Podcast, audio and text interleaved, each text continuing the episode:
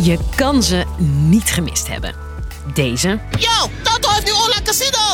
Of deze. Maak ook een transfertje naar bedcity.nl. Of het hoofd van voetballer Ronaldinho die je vanaf een bushokje aanmoedigt een gokje te wagen. Sinds afgelopen oktober vliegen de gokreclames je om de oren. Want online gokken en daar reclame voor maken werd vanaf dat moment legaal in Nederland. Je kan zelf inzetten op gele kaarten, rode kaarten, doelpuntenmakers. En nu, dik een half jaar later, is het aantal gokverslavingen vooral onder jonge mensen toegenomen. En volgens deskundigen is dit pas het begin. Ik ben Sophie en in deze aflevering vertel ik je over de gevolgen van de nieuwe kansspelwet. Lang verhaal kort. Een podcast van NOS op 3 en 3FM. Lekker een avondje poker achter je laptop, wetje leggen op darten of een gokje wagen op je favoriete voetbalteam. Misschien doe je dat zelf ook wel eens online. Kon al jaren en dat deden jaarlijks ook zo'n 800.000 Nederlanders. Maar dat was niet legaal, vaak schimmig en meestal bij buitenlandse sites. Tot 1 oktober 2021. Vanaf vandaag mag er in Nederland online worden gegokt. Op die dag gaat de wet COA in. Kan spelen op afstand. Betekent dat online gokbedrijven in Nederland een vergunning nodig hebben. Er zitten wel wat voorwaarden aan. Zo'n 10 goksites kregen een vergunning. Kwamen er afgelopen tijd nog een paar bij. Deze week nog Unibet. De sites staan onder overheidstoezicht en moeten in de gaten houden of gebruikers wel een beetje verantwoord gokken.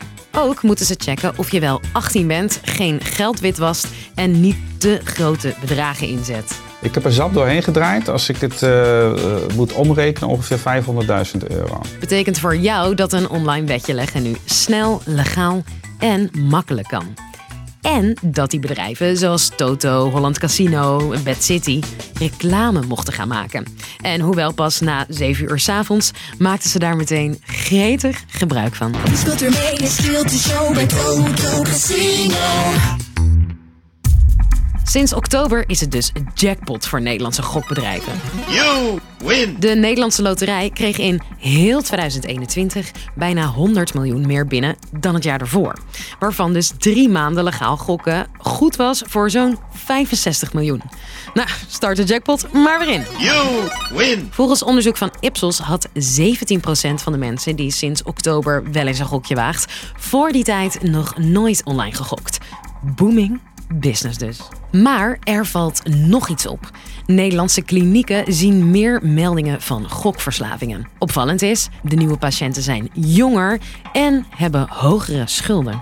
Ik heb serieus zelf ook iemand gesproken die dat gewoon tegen mij zei. Van ja, ik was eigenlijk net een half jaar eh, gokvrij. En eh, toen zag ik met Oud en Nieuw zag ik een reclamespotje. Ja, toen ben ik toch eh, een beetje in die bus van Oud en Nieuw alles bij elkaar weer zo'n gokje gaan wagen. Dit is Nathalie Smit van Loket Kansspel. Zij bieden hulp bij gokproblemen en kregen het afgelopen maanden steeds drukker. Wat zij merkt? Dat mensen daadwerkelijk aan de telefoon benoemen dat ze getriggerd worden door de reclames. Dus dan zijn ze eigenlijk net een, klein, een tijdje gokvrij en dan eh, hebben ze toch weer een trigger. Veel mensen onderschatten hoe heftig een gokverslaving kan zijn, vertelt ze. Het is gewoon een van de meest hardnekkige verslavingen die er ook zijn. En mensen nemen ook niet bepaald een middel tot zich. Je bent echt verslaafd aan stoffen die in jou vrijkomen als gevolg van het spelen van eh, een gokspel. De omgeving ziet ook vaak niet dat iemand verslaafd is. Omdat het zo in het geheim blijft, kan het tot een heel ver gevorderd stadium helemaal uit de hand lopen. Het geld is op een gegeven moment gewoon op. Het klinkt logisch. Met meer mogelijkheden om te gokken neemt het aantal mensen die dat doen toe en daarmee ook het aantal mensen met een gokprobleem.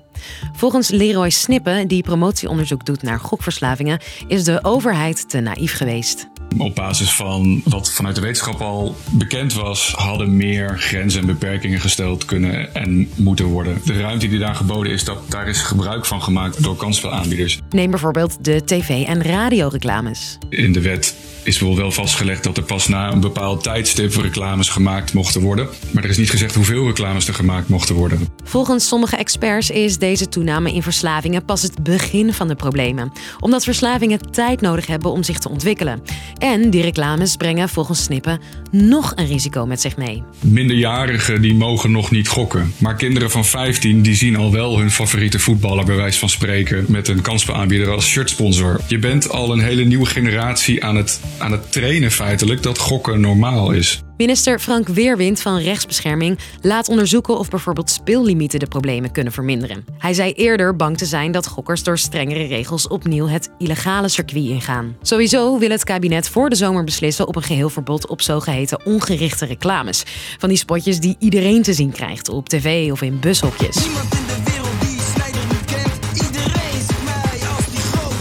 En vanaf 30 juni mag er geen reclame meer worden gemaakt met rolmodellen. Dat betekent geen gokkende Snijder of Ronaldinho meer. Dus, lang verhaal kort. Hoewel een direct verband nog niet 100% bewezen is, neemt het aantal gokverslavingen in Nederland toe sinds gokwebsites legaal werden. Experts zeggen dat het mede komt door de grote hoeveelheid reclames. En het kabinet wil dat nu gaan aanpakken. Voor nu, dankjewel voor het luisteren en ik gok dat we er morgen gewoon weer zijn. Al in rond de klok van 5.